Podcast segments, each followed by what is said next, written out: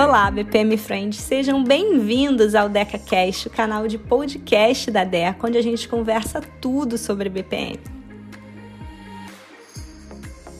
Olá, BPM Girls! Sejam bem-vindas, sejam bem-vindos ao projeto do BPM Girls, meninas, mulheres bem-sucedidas na área de gestão, inspirando meninas da área da computação.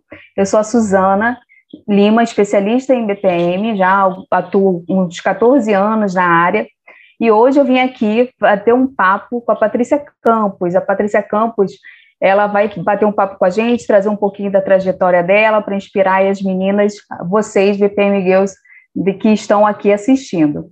Oi, Patrícia, seja bem-vinda, obrigada por aceitar esse convite, pela sua disponibilidade. Eu vou pedir, Patrícia, para você fazer uma breve apresentação. Olá, Susana, obrigada.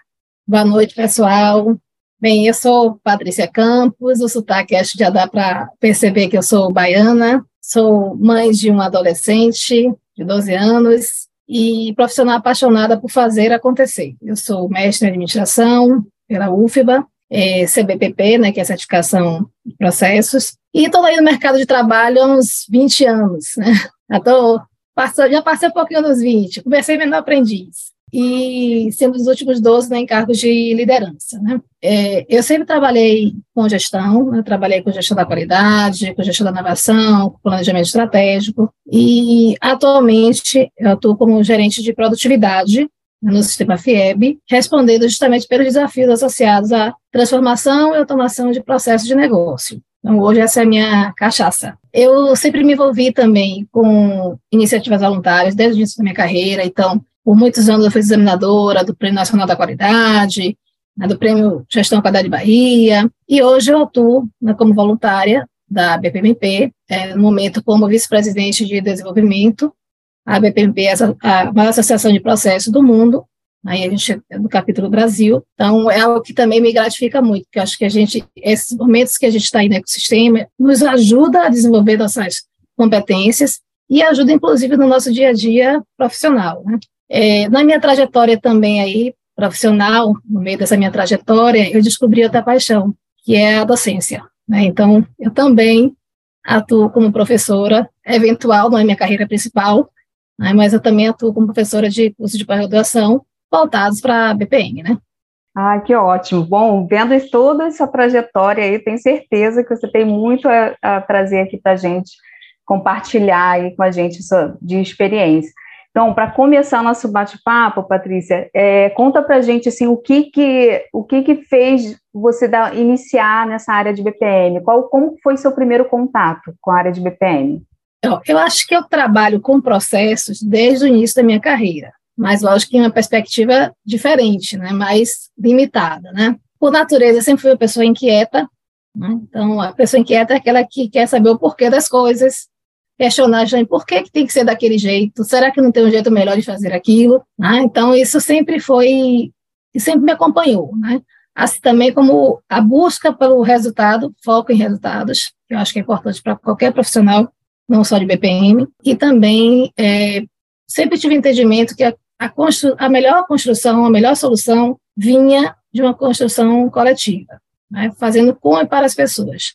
Agora, o primeiro contato formal, digamos assim, com o BPM, com a disciplina BPM, foi lá em 2013.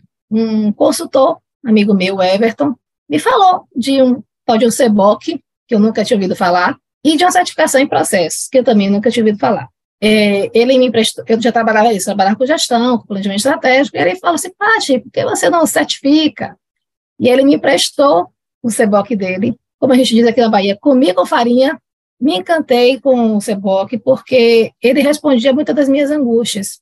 Dentro do guia tinha muitas questões que faziam muito sentido para mim, respondiam algumas das minhas inquietações. E aí, no final de 2013, eu me certifiquei. Na época eu fui fazer a prova até em Brasília, ainda era com Furlan, com Leandro Jesus, aquela galera, Maurício Bittencourt, então me certifiquei, uma alegria danada, porque a gente vai com o coração palpitando, porque é um investimento, principalmente do nosso tempo para estudar, né? Não é uma certificação tão simples assim, você tem que estudar mesmo o conteúdo do CBOK, e já em 2014 eu entrei na BPMP, na associação, no caso da Regional Bahia. Então, eu estou envolvida com esse ecossistema, de certa forma, mais formalmente, desde 2013. Então, eu acho que você tem que fazer parte do ecossistema, você tem que estar circulando e conversando com as pessoas, porque aí vai aumentando o seu repertório. Ótimo, legal saber, só conhecer, assim, saber de onde, desde onde começou e qual foi seu primeiro contato. E conta pra gente como foi a sua trajetória para chegar hoje como líder na área de BPM. Bem, primeiro que esse 2013 aí, quando eu estudei o CBOK, já foi também meu período que eu vendi a proposta de montar o escritório de processos na organização. Até o momento a gente era o escritório de gestão, o escritório da qualidade. Eu vendi a proposta, você começa a estudar o que é aquilo, né? Busca o que é que um escritório de processos faz. Fiz uma proposta, a proposta foi aceita e aí a gente montou o escritório que também existe na organização desde 2013. Enfim, eu acho que tudo é uma jornada, Susana, né? Então, eu comecei como quase todo mundo, né? Na carreira profissional, carreira que tem 20 anos, então eu fui estagiária, eu fui assistente, eu fui analista, eu fui especialista. Né? Você vai o quê? Você vai estudando, você vai assumindo desafios, chamando o trabalho para si, se expondo.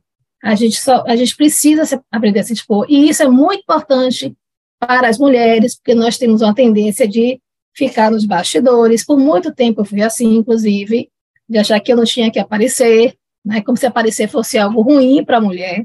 A gente tem que sair da nossa zona de conforto. Eu comecei a dar aula para sair da minha zona de conforto, porque, na verdade, eu me achava tímida. Então, a ministrar a aula, né, a docência, me ajudou muito nesse sentido. E aí você vai desenvolvendo as competências que um líder precisa ter, não? As competências associadas à liderança, né? Então, mesmo que você não seja líder formal, eu acho que você precisa buscar assumir a postura de líder, né? Foco em resultados, das entregas, né? Então, a gente tem que sair do meio, né, de entender o meio é necessário para atingir algo. É esse algo que tem que te nortear, né? O resultado, o ganho que é esperado daquele projeto, daquela iniciativa. E também o entendimento de que nós somos interdependentes. Você não faz nada sozinho. E muitas vezes, para um profissional deixar de ser um analista, ele precisa ter um entendimento muito forte disso. Porque sair um pouco do operacional e ampliar um pouco a visão. Para ampliar a visão, você tem que entender que você não vai ser onipresente, onipotente. Você depende das pessoas, você tem que contar com sua rede, você tem que contar com as conexões que você consegue fazer para você poder atuar como líder, senão você vai ter eternamente só executando as atividades, né?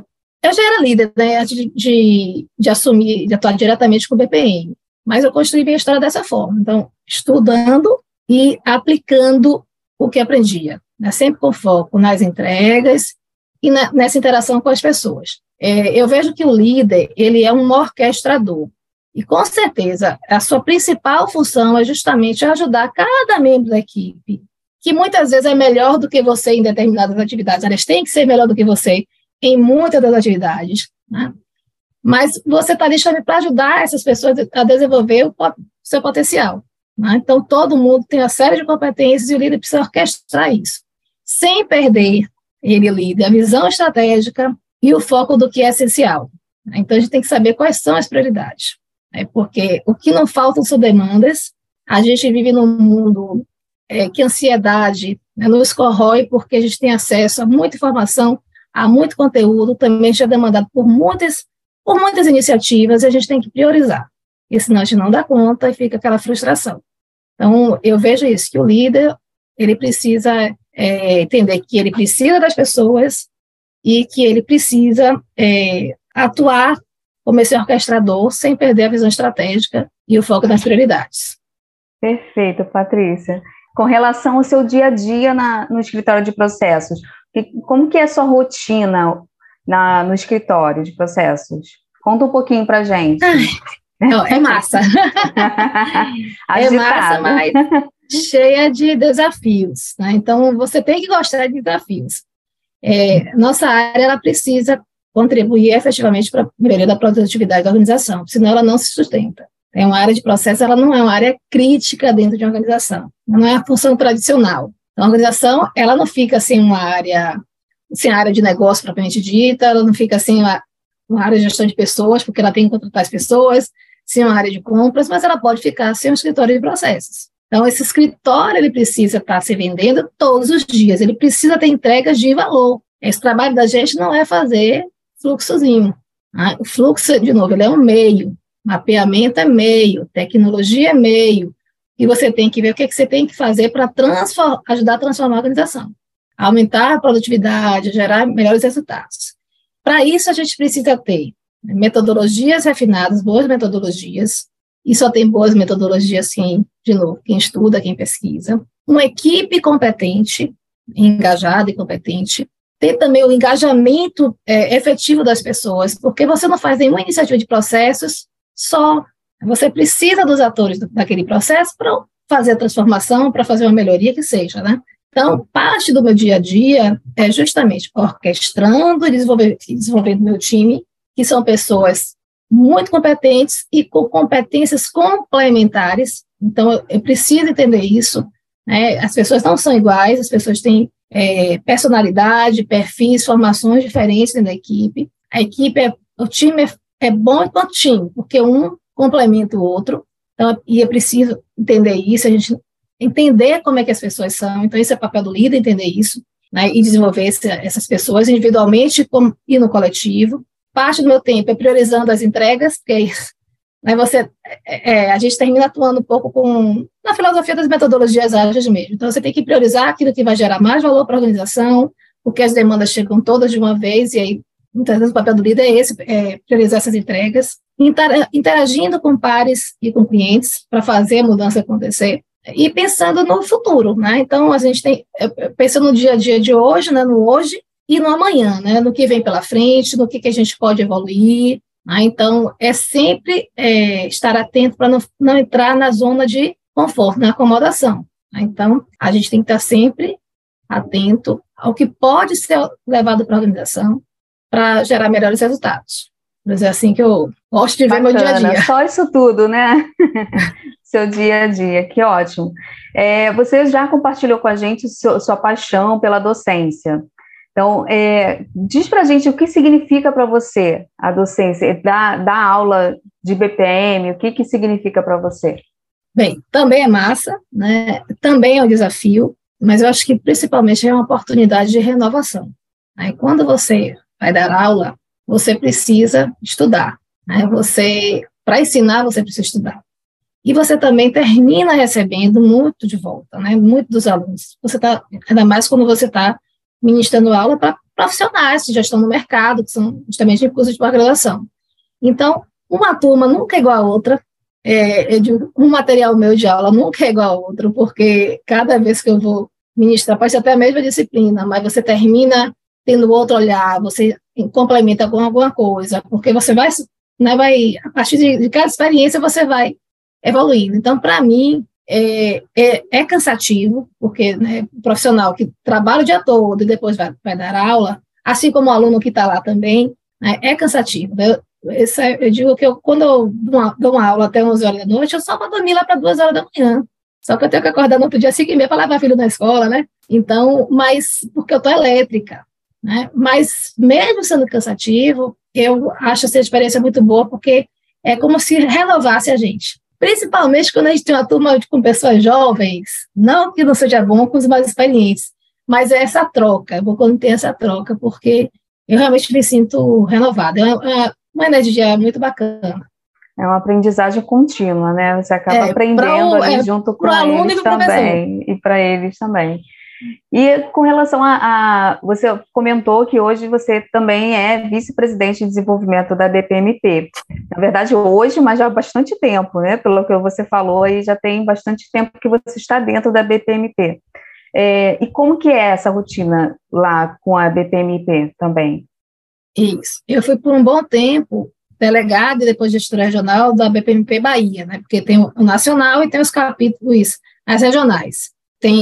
Está fazendo 2 anos aí que a gente está na BPMP nacional, né, Brasil. É muito interessante, eu acho que a gente... É muito gratificante poder contribuir com a causa, né? Então, a gente tem um grupo de trabalho, um conselho de governança, e que o nosso principal papel é ajudar a fortalecer o ecossistema de BPM. apoiando ou promovendo eventos, né, grupos de estudos focados no CBOK. A gente acabou de concluir agora um grupo de estudo muito legal, que está disponível no YouTube da BPMP, sobre justamente o CBOK, né? Mais recentemente, a gente lançou o Prêmio Acelera BPM, que é justamente uma iniciativa, né, para reconhecer, né, os esforços de profissionais de organizações públicas ou privadas na implementação da disciplina BPM. Como isso? Né? Apresentando um case, né, de sucesso vinculado à gestão do processo. Há critérios bem definidos para isso, há um regulamento, está disponível no site da BPMP Brasil. Como que você vê, Patrícia, a participação feminina na área de BPM? O que você acha que é possível ainda ampliar na participação feminina da área? Olha, dos 5 especialistas que eu tenho em BPM, né, que eu tenho aqui, que é híbrida de tecnologia e de BPM, né, 4 são mulheres, e são mulheres, como a gente diz aqui, retradas. Eu acho que a mulher, ela, genericamente, né, lógico que a gente está falando aí de perfis, né, mas, no geral, ela tem uma acessibilidade que ela é muito oportuna para trabalhos de facilitação de grupo. E o que a gente trabalha com o BPM é facilitando grupos, né, reunindo as pessoas e tentando extrair o melhor daquelas pessoas. Isso é muito importante para gerar boas soluções, né? Você não constrói soluções em BPM de forma isolada, você constrói com e para as pessoas. Então, essa sensibilidade feminina, que homens também têm, não é só, né, não necessariamente só a mulher que tem essa sensibilidade, mas é um traço mais característico da mulher, ela é muito oportuna. Agora, por outro lado, eu acho que as mulheres, elas precisam se expor mais e também se apoiar mais. Então, a gente precisa estar da sororidade, precisa de fato acontecer, e a gente também precisa ser menos crítica, menos exigente com nós mesmas. Então, porque isso muitas vezes nos limita. Às vezes a gente acha que tem que ser perfeita, não se arrisca porque não, mas eu ainda não sou perfeita, não vou poder fazer isso. E aí a gente perde a oportunidade de crescer. A gente cresce também, cresce fazendo, né? Fazendo, errando, levantando, buscando acertar. Eu acho também importante não ter medo da tecnologia, mesmo que se você não é nativo em tecnologia, eu particularmente não sou, mas não pode ter medo, né? Então a gente tem que ser curioso mesmo, curiosa, e precisa aprender a definir prioridades. Porque aí é outro lado negativo do traço feminino. A gente quer fazer tudo ao mesmo tempo, e às vezes esse tudo ao mesmo tempo tira a gente do foco do que é essencial. A gente quer dar conta de tudo, não é mesmo, Patrícia? A gente tem que aprender a delegar, dividir. Exatamente. Aí. Bom, e nos diz uma coisa, quem te inspira profissionalmente? Conta pra gente se tem alguém que te inspira. Alguém, uma pessoa, pode mais, Pronto. Assim, para mim, Leandro Jesus sempre será uma referência em BPM, a mesma não atuando mais diretamente, mas para mim continua sendo a referência. Meu líder atual e também o meu Haroldo, que foi o líder que eu tive, que talvez mais tenha me desenvolvido como líder. Então, ele foi para mim uma referência, porque ele trabalhou essas questões de liderança comigo, ele me ajudou no meu desenvolvimento, né? Tem mulheres também maravilhosas e generosas, tá? Então, assim, eu admiro muito Kelly Sgandela, para mim é uma querida, uma profissional, assim, uma mulher que faz um trabalho muito bacana também em relação, né, a essa incentiva às mulheres na tecnologia, amigas que fazem parte da minha história, Genia Porto, Bel Martinez, minha equipe também me inspira e meus colegas de trabalho, né, também me inspiram. Eu acho que você tem que estar num ambiente que você se sinta feliz, que tem pessoas que lhe inspirem para você poder, né, gerar justamente, fazer essa diferença no mundo. Que legal, Patrícia. Bom, nosso bate-papo está maravilhoso, mas infelizmente já está chegando ao fim. Então, para fechar já bem rápido, estava tão bom. Então, assim, para a gente fechar aqui, eu queria que você pudesse trazer uma indicação para o pessoal que está começando a trabalhar na área de BPM. O que você indica de curso, livro, pode ser qualquer indicação que você possa passar aí para o pessoal que está assistindo. Eu acho que a primeira coisa é o próprio CBOK, né? Então, como ele é o corpo comum de conhecimento BPM, eu acho que é importante quem quer se dedicar a essa área conhecer, estudar o CBOK.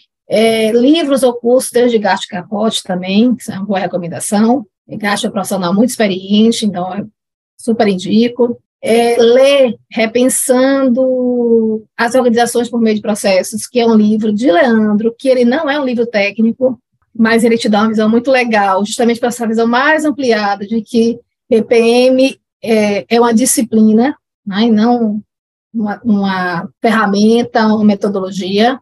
Cursos, acho que há várias opções do mercado, tem a trilha de BPM da própria ABPMP Bahia, que está muito bacana, né? Tem cursos aí da iProcess também, tem o conteúdo disponibilizado no site deles, que é muito legal. O canal da dheka, né? Claro, tem o canal da dheka, que é muito bacana.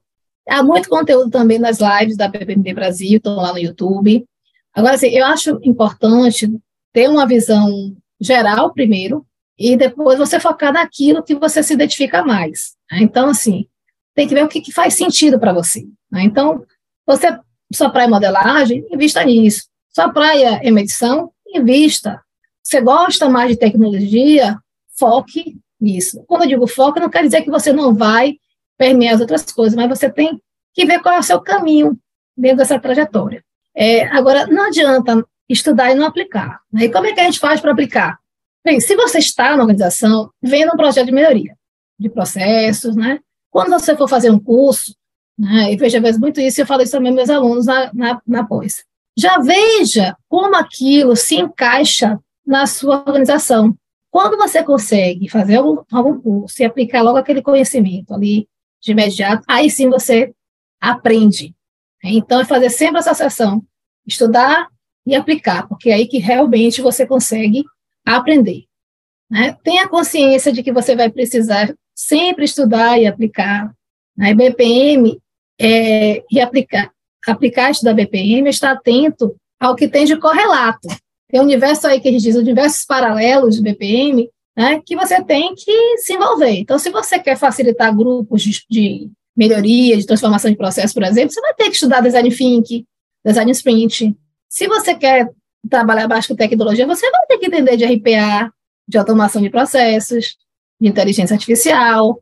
Então, lembre-se, trabalhar com processos é gerar transformação na organização, né? Não é simplesmente entregar fluxos, e aí você vai ter que ser essa pessoa curiosa que está sempre buscando fazer as conexões entre assuntos diversos. Então, acho que era isso. Perfeito, Patrícia. E o que não falta é oportunidade na área de BPM, né, para aplicar aí o conhecimento.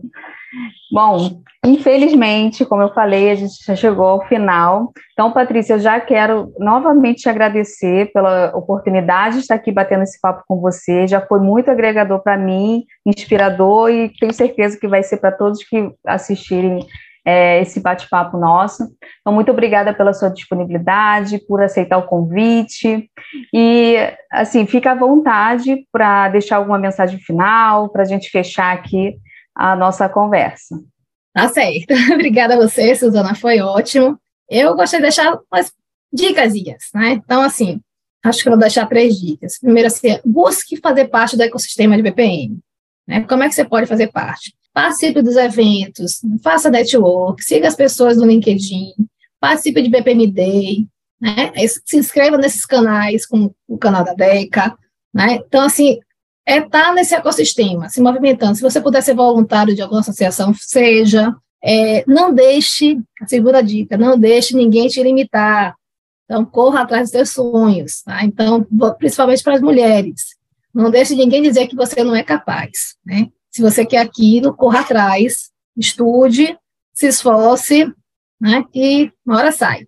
E, assim, também coloque arte e cultura na sua vida. Né? Então, às vezes, as boas ideias, às vezes, não surgem só daquele assunto técnico. Surge de quando você está tá lidando mais com o abstrato, né, fazendo outras conexões. Então, eu também acho que isso é importante, a gente ter esse tempo do ócio, tempo da distração, mas que você pode dali tirar alguma coisa para a sua carreira também. E em relação a livro, eu indicaria um que não é livro técnico, mas que eu gosto muito, que é aquele Comece pelo Porquê, de Simon Sinek, que fala justamente de propósito, porque eu acho que qualquer profissional precisa entender isso. Por que O que é que eu quero fazer diferente? Que legado eu quero deixar no mundo para mim? O que é que eu quero fazer diferente? Qual é o meu propósito? Então, eu não vou indicar um livro técnico, mas sim um livro que é para qualquer profissional. Muito bom, Patrícia. Muito obrigada mesmo. E por compartilhar toda a sua trajetória e um pouquinho, né, da sua trajetória. A gente poderia ficar aqui bastante tempo conversando mais, mas é isso, eu quero te agradecer aí por toda a sua disponibilidade e compartilhar, por você poder compartilhar aqui sua trajetória, suas experiências. Muito obrigada por inspirar mais e mais meninas e mulheres. Tchau, gente. E mais mulheres estejam no mercado. Abraço. Tchau. Tchau, tchau.